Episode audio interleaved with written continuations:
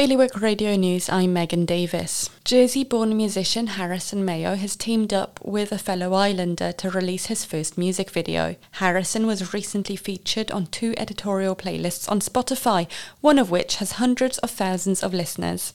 Estate agents have been called in to help sell off more than 100 properties owned by the Barclay family on Sark in what could be a transformative moment for the island. The properties for sale range from homes to hotels, restaurants, and pubs.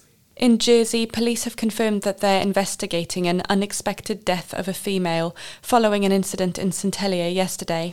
And finally, J.K. Rowling has prompted speculation by using a picture of Sark as the header image in her official social media accounts. For more on all these stories, visit bailiwickexpress.com. The weather this morning will be mainly cloudy, and it's likely that there will be some rain or drizzle as well as mist or fog.